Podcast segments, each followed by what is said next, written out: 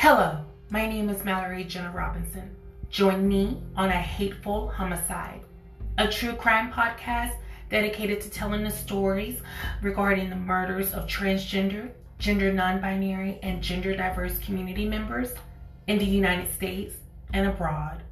This is A Hateful Homicide. 911, what's your emergency? Yeah. Transgender woman has been shot and killed in North Baltimore. Alpha?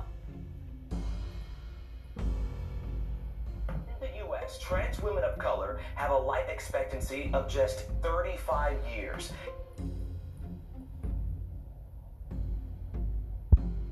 This happens on a daily.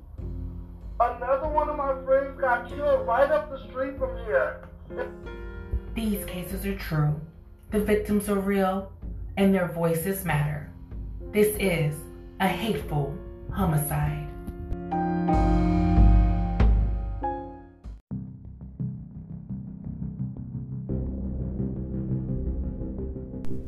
The murder of Nikki Kuhnhausen, the Snapchat slain. Thursday, June 6th, 2019, Vancouver, Washington. Warning the following episode you're about to listen to will contain audio evidence of misgendering. Listening discretion is advised.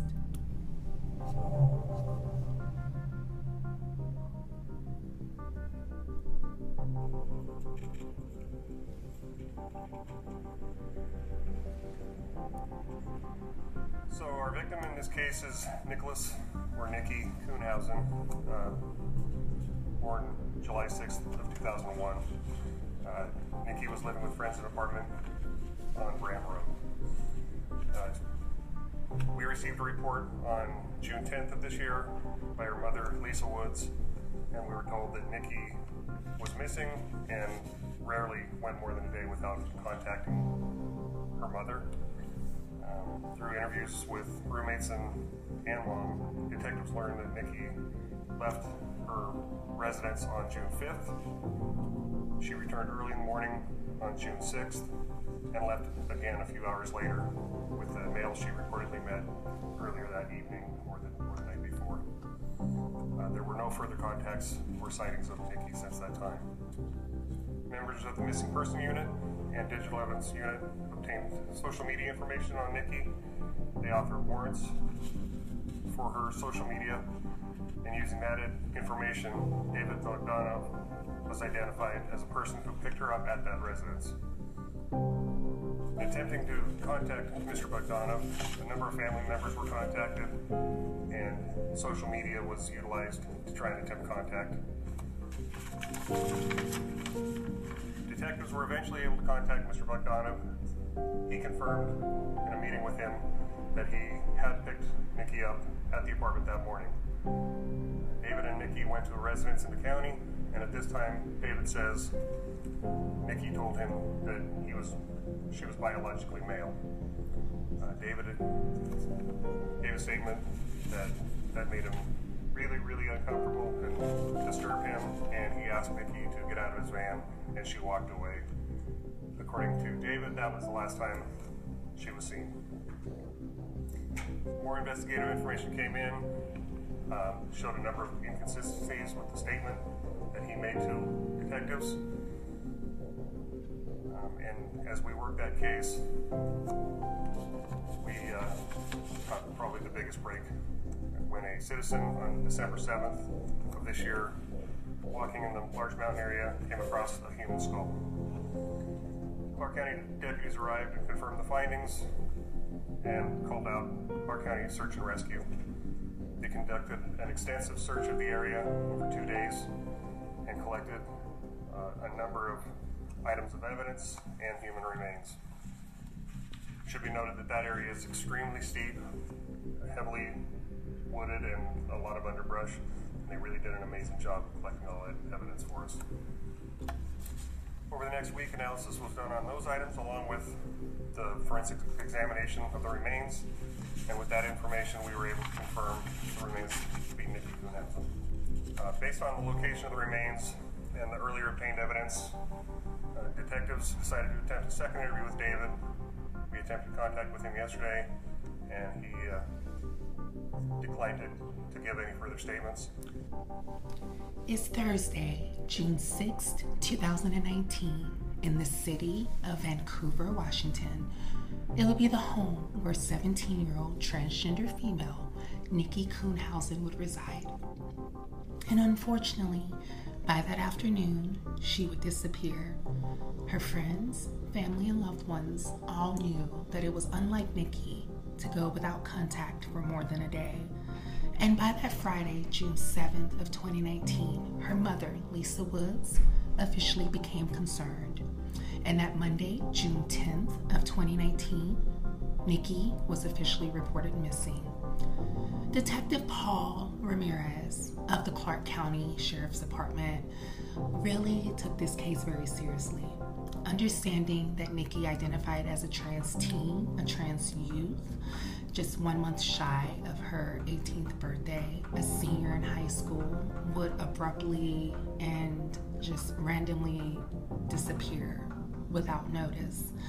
So this case was taken very seriously, my audience. Welcome. Thank you all so much for joining in on season three, episode seven of this hateful homicide of Nikki Kuhnhausen, this beautiful 17 year old trans teen whose life was cut short.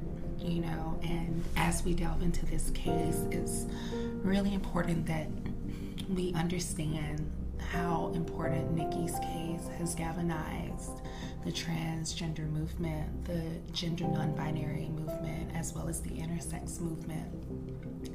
As we continue to go through this case, we're going to hear a little bit from the convicted killer of Nikki, 25 um, year old cisgendered male David Bogdanov. And then we're also going to hear how Governor Jay Inslee of the state of Washington signed into effect Nikki's law and how that has really um, gained a huge support for our community. And so, while this case has a tragic turn of events with the hateful homicide of Nikki Kuhnhausen, through her hateful homicide, my audience, there has been this growth of visibility and awareness around the violence that's faced by our communities on the hands of a lot of cis men.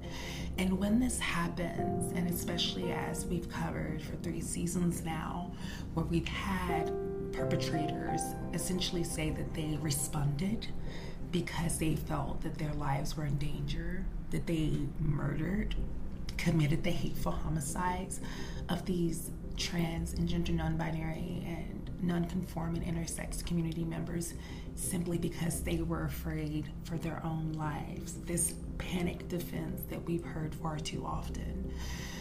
Well, with David Bogdanov pleading the same thing, stating that he too was in fear of his life on that Thursday, June 6th of 2019. All of this led to what would be considered Nikki's Law, which would mean that individuals who would cry the trans panic defense, it would no longer be a defense in the state of Washington. But first, my audience, let's delve into this case and go back into this crazy case of attraction, of lust, of sex, and then all of a sudden, discovery and murder. It all began on that Wednesday, June 5th of 2019. 17 year old transgender teen Nikki Kuhnhausen had been communicating with 25 year old cisgender male David Bogdanov. The two had met on the app Snapchat and had began coordinating conversations around meeting. And that's what they did on that Wednesday. Initially, the two hit it off. Um, him, his friend Stanley, and Nikki all hung out. They had some vodka, you know, just was pretty much um, just enjoying what was really for Nikki beginning um, her summer, right? Her summer into her senior year. And so Nikki's wanting to kick back. She meets this cute older guy, eight years her her senior, and he seems cool and edgy, he has the alcohol. And Nikki, who had been living with roommates um, close to her mother, Lisa Woods, but like any mother and daughter relationship, sometimes you just need your space. And so that's what Nikki and Lisa were doing, living um, separately but still had a very close bond. And so Nikki and David um, had decided to meet on on that June 5th and again continue to have a you know great evening. Nikki returns home around the early morning hours of that Thursday, June 6th. And then by that afternoon, David had reached out to her again for I guess an additional meet and greet. And Nikki, who, you know, seemed impressed with David's bad boy behavior, he had this history of, you know, breaking and entering and petty theft. So she was intrigued by this, you know, kind of older, mysterious bad boy um, who was essentially just giving her a good time. Well, she leaves back out by that afternoon on June 6th, 2019, and that is the last time she is seen and heard from. Again, my audience, Nikki's mother, Lisa, though they weren't living together, she was very close to her daughter and loved her child and knew that this was completely uncharacteristic of Nikki to just disappear without any kind of communication, without us some kind of notification of where she was going to be going. And her roommates, as Lisa, you know, from that June 7th until she reported Nikki missing on June 10th, had been reaching out to her roommates, asking questions like, Where was Nikki? Who was Nikki last seen with? And of course, the her, her roommates who respected Nikki's independence didn't really know who Nikki was meeting off of Snapchat, but they did know that she had met someone off of Snapchat, a, a cis man, and that um, the two had hit it off on Wednesday and then reconnected again on Thursday. And since then, she hasn't been seen. So by that Monday of June 10th, um, you know, Lisa goes to the Clark County Sheriff's Department to report her daughter missing. And again, Detective Paul uh, Ramirez was incredible with taking this case very seriously him and his team, as well as the entire Clark County Sheriff's Department, all worked tirelessly on assuring that this case was going to get some type of resolution. They were able to contact Nikki's cell phone provider, and that is where they were able to retrieve her cellular data and uncover the contacts that she had. And the most recent one was that of 25 year old cisgendered male David Bogdanov. When they reached out to him, he admitted that he was the individual who had met with Nikki on that Wednesday, June 5th, as well as that Thursday afternoon of June 6th. And he stated that when he reconnected with her the second time, just him and her, that she confided in the middle of intercourse that she was transgendered and he became uncomfortable, quote unquote, and this resulted in him asking Nikki to get out of his work van. According to David, Nikki complied. She got out, and that was the last time he saw and or spoke to Nikki. According to David, she left alive. Well, Detective Paul Ramirez and his team only had David's word to go off of and they continued to search and missing persons reports and flyers. And it even went to our incredible dateline as their missing um, persons cases as well. Really highlighting the fact that this beautiful 17 year old trans teen who was just one month shy of her 18th birthday would just suddenly disappear according to the last person who saw her alive after just getting out of his van and walking off when Lisa, Nikki's mother, heard David's account, he, she immediately became suspicious. She knew that if her daughter, if this was the sequence of events that had happened, that Nikki would have immediately contacted her or her roommates. And so the fact that Nikki, who was known for reaching out if she needed help, um, did not do that, that didn't seem to ring true to Lisa. And she was really insistent. It was her mother's intuition that this guy that Nikki met on Snapchat was somehow more involved in her disappearance. And so Detective Ramirez and his team continued to poke and prod and they, you know, did cellular analysis in David's phone and they uncovered a series of messages and really peculiar behavior starting around June 7th of 2019. So when Nikki disappeared the day before, David had texted one of his friends, the same friend that he had um, that he had hung out with, um, and Nikki as well on June 5th. He asked his friend to get rid of his work van and that he was going to be taken off to the Ukraine one way and he wasn't returning.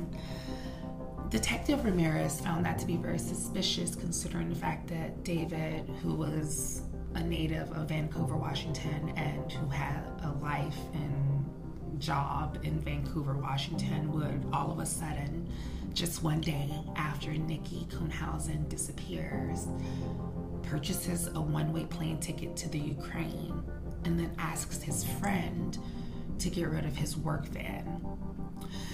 Well, David didn't stay gone for too long because around July of 2019, just a little over five weeks after Nikki disappeared, he returns to Vancouver, Washington, and continues life as usual.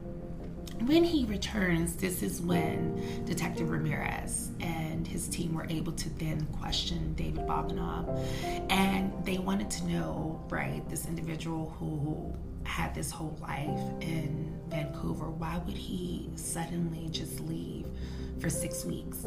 So, as David is returning from the Ukraine, he's now pulled into the Clark County Sheriff's Department interrogation room. He's being interrogated initially just as a person of interest. Um, but again, those questions become a little bit more direct in terms of why is he leaving so soon after Nikki's disappearance? Why is it that he's now returning six weeks later after Nikki's disappearance? And so they wanted answers to these questions essentially. And David's answer was that he just needed some time away. He, you know, it was the summer he had been working um, as a plumber um, for at least several years, and so he had earned some vacation. And with him having, you know, his ancestry being from the Ukraine, he wanted to go and visit. And that was his reasoning for leaving, that it had nothing to do with Nikki's disappearance, that it was all a coincidence. Innocent enough, right, my audience? Well, all of that would change when on Saturday, December 7th, 2019, a hiker in the Larch Mountain woods discovered a human skull and called the Clark County Sheriff's Department. They came out, their forensics team, analysis team, all were able to do um, some, you know, forensic analysis. They had dental records. Um, of Nikki Kuhnhausen on the, you know, presumption that this could be her, as she was one of the only few missing individuals in Clark County in 2019. So um, Lisa Woods was able to get those dental records. Um, unfortunately, Nikki had just went to the dentist. Her Nikki, who was known for her beautiful smile and, and was very careful with taking care of her smile, um, had just went to the dentist several months prior to her disappearance. And so they were able to uh, compare those X-ray records, and it was a match. And so again, by that Monday, by that December 10th, you have Detective Paul Ramirez questioning David Bogdanov again, especially when they were able to take the GPS from David's work van and ping it to the exact location in Larch Mountain. By that January of 2020, just two months before the global pandemic known as COVID 19, David Bogdanov was officially charged with second degree murder and malicious harassment. And um, it would take, you know, just over a year um, for him to go to trial and for him to receive a sentence of 19 years. That sentence would be indicted and convicted on September 9th of 2021. You know, my audience, as we continue to go through this case, I want to take a moment and just shift gears. We're going to hear a little bit from the the accused and the convicted David Bogdanov, but then also hear um, just how the incredible show 48 Hours really highlighted um, Nikki's case and also highlighting the state of Washington for and, and the kudos out to them for Nikki's law and how all of that came to be in that process. So again, a lot of um, additional information coming up, but I wanted to just shift gears and talk about Nikki and who she was to her friends, her loved ones, and most importantly, her mother. Nikki was born on July 6th of 2001 in Vancouver, Washington, the daughter of Lisa Woods and Nick Kuhnhausen. And unfortunately, Nikki, you know, succumbed to this hateful homicide that, that Thursday. And we're going to get into the details um, as David did ultimately confess and, and provided, again, as I mentioned earlier, his own panic defense to the case. But for now, we want to remember Nikki for how she lived. Nikki was an avid lover of hip hop. She loved makeup and cosmetology. Her goal was to become the makeup artist for rapper Nicki Minaj.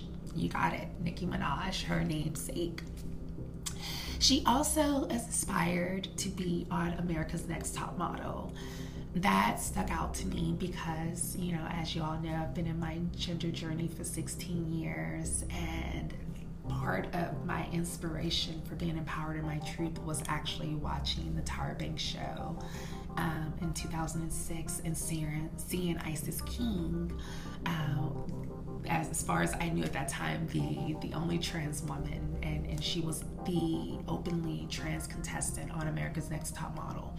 So that was how I became inspired in my truth, and to know that Nikki wanted to be a contestant herself, and you know, pay homage to Isis as well, and another transester who was on America's Next Top Model. That just also um, stuck out to me, and also showed the visibility that Nikki had.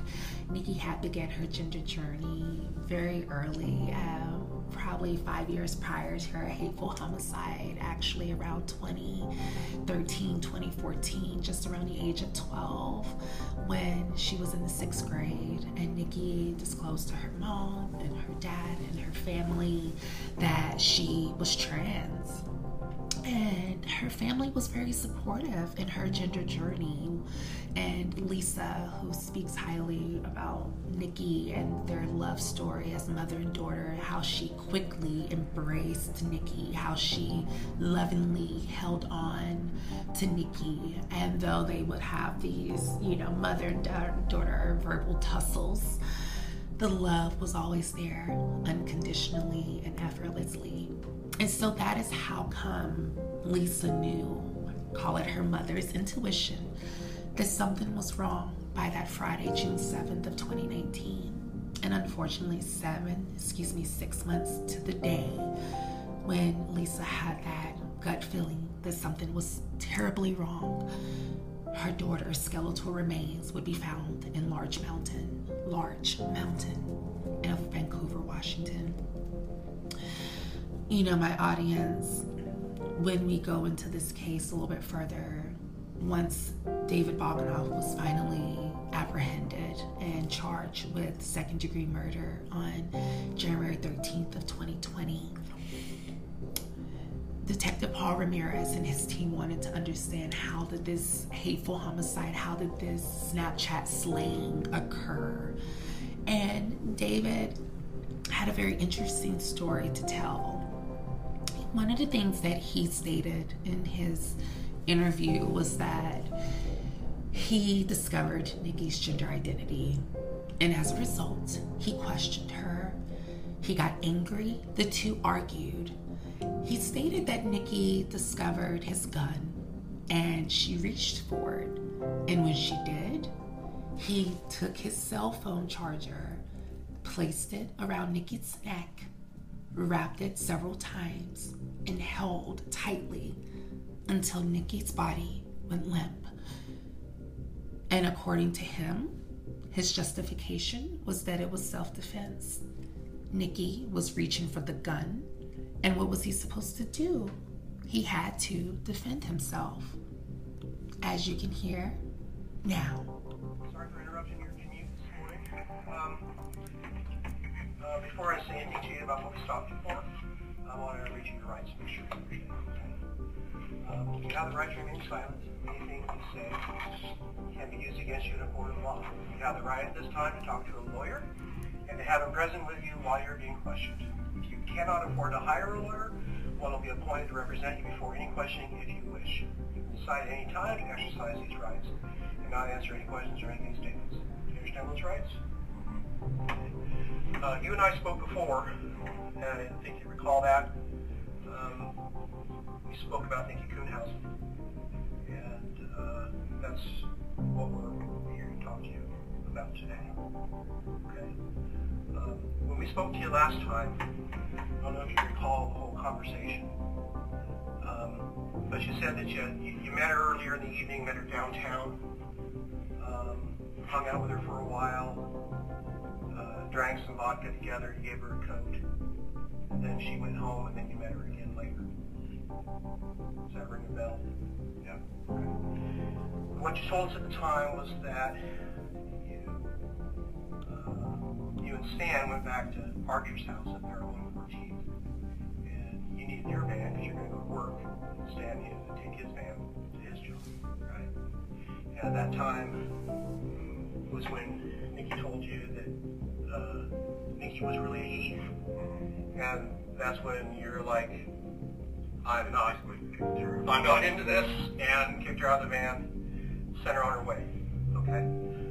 Um, then after that, you said that you went. See, you said you were going to go to go to work. Stan's. You were saying you're going to go to Stan's job site. No, I went to my other brother. Okay. Oh, your other brother is it Archer's job site. Ely. Ely. Okay. So you're going to go to his job site, but then you ended up.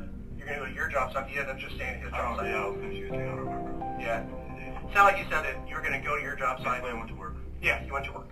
Okay. Um, what got us here today is I want to talk to you about a, a trip that you took before you went to the job site. So before we before we go on, he's basically summarized everything that you guys talked about. Uh, Is there anything about that? Is there anything that you want to revise before we continue on? Why is not by the gas station?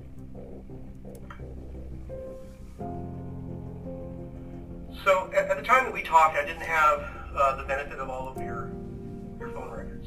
Okay, but, but now there's been some additional analysis done. Okay. So you left your phone left Archer's house, and then went east, out past Larch Mountain.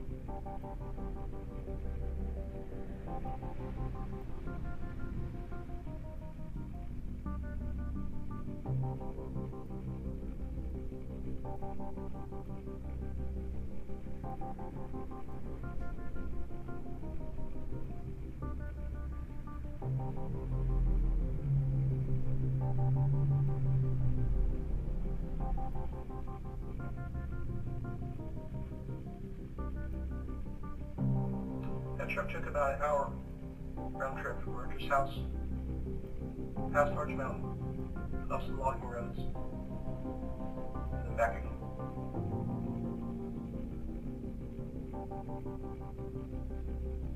You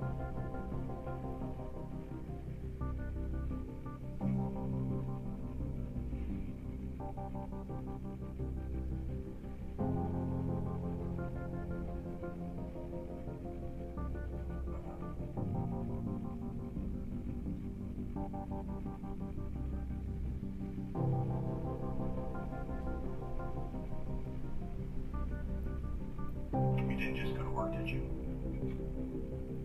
Didn't go to work.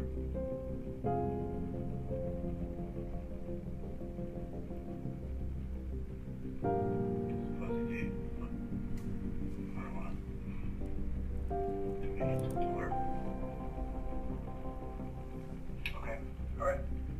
So understand that you're being arrested today for the murder of Nikki Kuhnhausen whose remains have been discovered. Okay. Who was strangled to death. Okay. So we're going to put you back in handcuffs. Stand up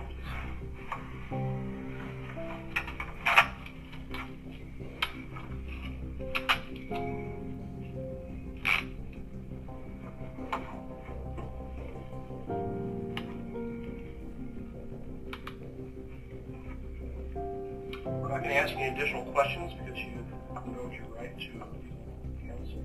Okay? That is what's going to happen today. So,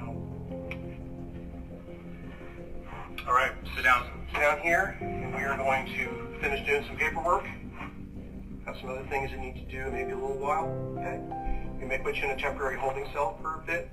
Get you some something to drink. You're probably going to be here for a little while and then you're going to be booked. All right.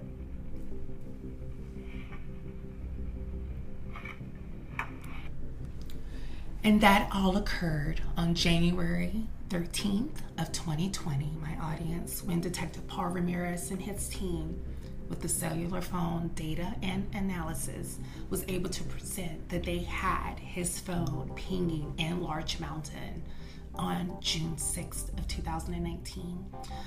This was seven months after the hateful homicide of Nikki Kuhnhausen and just over a month after her badly decomposed body was discovered in Larch Mountain. Her skeletal remains.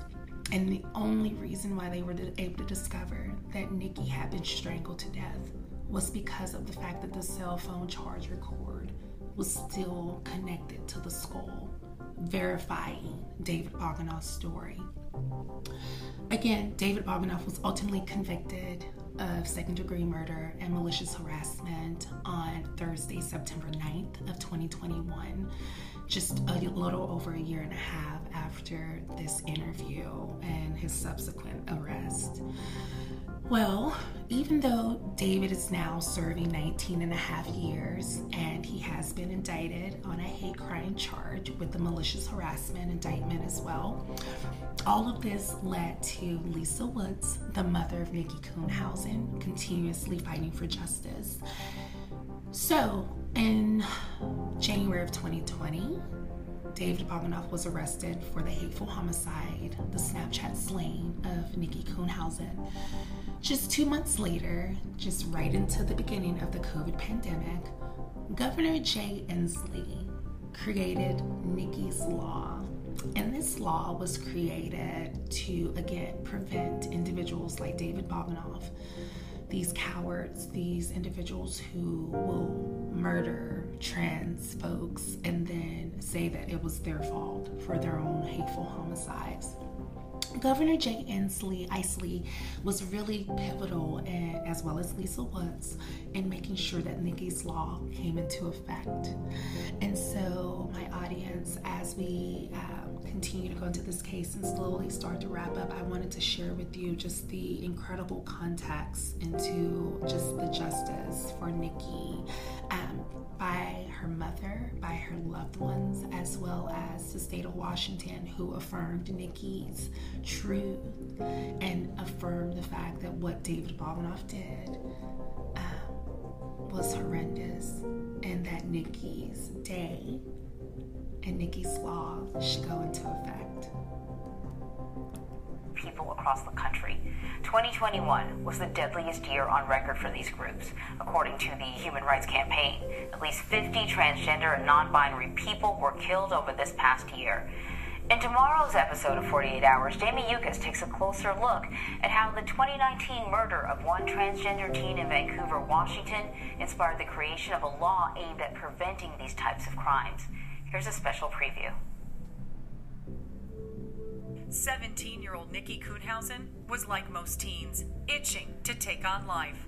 Friend Ariel Fox. She was just like, oh, I'm unstoppable. Down for adventures.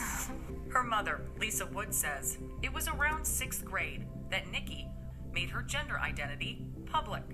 So she started dressing as herself. As a woman, young woman? As a young woman. And Nikki already had her sights set on her dream job. She wanted to be Nicki Minaj's hair and makeup artist.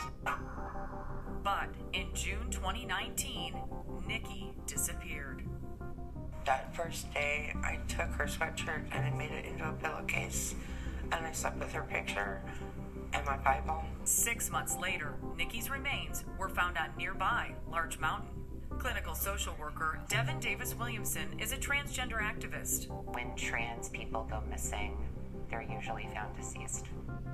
A recent UCLA Law School study concluded transgender people are four times more likely than non transgender people to become victims of violent crime.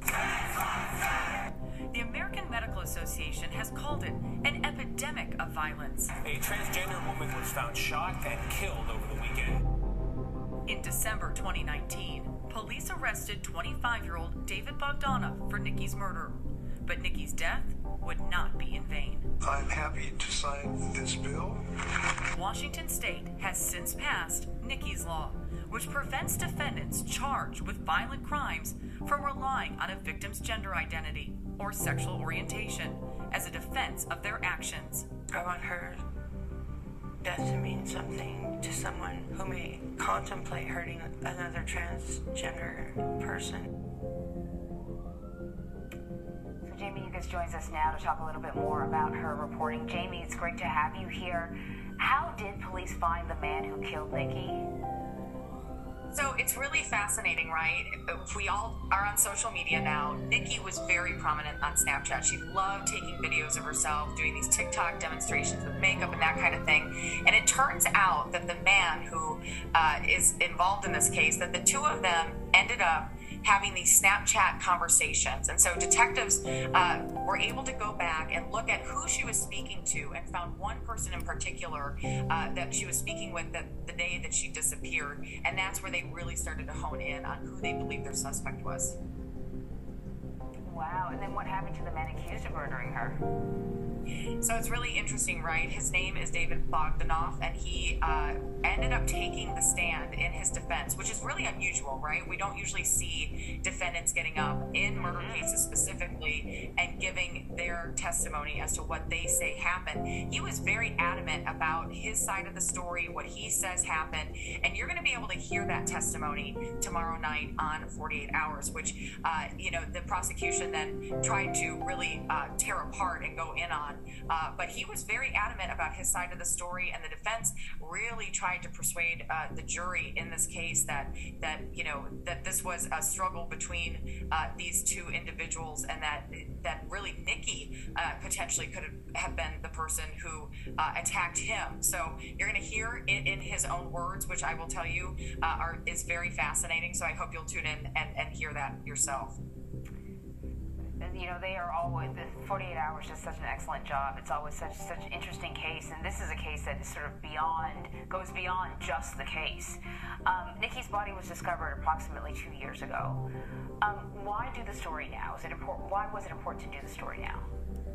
Well, uh, David Bogdanov was actually on trial just this past summer, and one of the things that came out uh, at, through this case was, as we talked about a little bit in the piece that you uh, were listening to, was that there was a new law enacted in Washington state uh, because of this case specifically. So when you go ahead and you start diving into it, there is something called the gay or trans panic defense that a number of states still have that law on the books that if someone discovers that someone uh, is gay or trans, that they have this sudden loss of uh, you know consciousness that they that they go into, um, and that they potentially use that as a defense in, in hurting or even killing someone. Uh, Washington State says, no, no, no, uh, we are going to pass Nikki's law. It was passed back in March of 2020 uh, in that state where this uh, this particular uh, crime occurred. And since then, six other states have followed suit, including Colorado, D.C., Virginia, Vermont, Oregon, and Maryland. Uh, so, you know, in this case,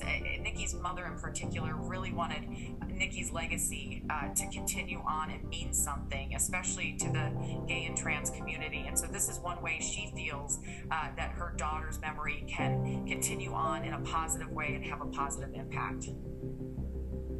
Now, Nikki was obviously a big personality, and I can't imagine um, how altered life has been without her. You sit down with her family and friends. How are they doing?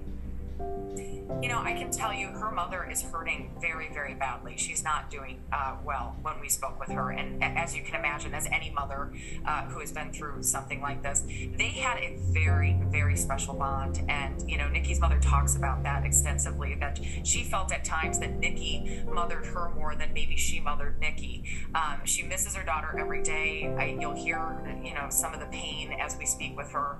Um, she actually carries Nikki with her, um, you know, in a necklace uh, everywhere she goes. And and, it, it, was very hard to speak with her. She's she's really struggling with the loss of her daughter, and she's somebody who really embraced Nikki for who she was, loved her daughter so much. Says you know it was one of those things that Nikki at a very young age knew who she was. Her brothers embraced her, her mother embraced her, her father embraced her, and they all celebrated her. Uh, you can see her as a little girl here with the wig on uh, that a babysitter brought over. That she uh, told the mother told me a story about how uh, when Nikki was little that she wanted she broke her arm and she wanted a pink cast. Uh, so nikki always knew who she was and, and part of that uh, some of the activists tell me and some of her friends is why they believe potentially she was targeted because she was just so confident in who she was and um, you know really loved herself for who she was. To my beautiful sister nikki kuhnhausen born july 6 2001 and resting on since June 6th of 2019. We remember you, Love Book. Yesterday, today, tomorrow, forever, and always. Thank you all so much, my audience, for tuning in to this episode of A Hateful Homicide, Season 3, Episode 7, The Murder of Nikki Kuhnhausen, Snapchat Slaying.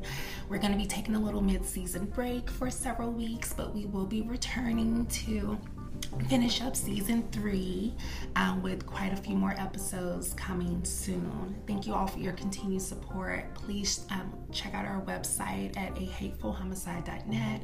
You can follow us on Instagram at a hateful homicide.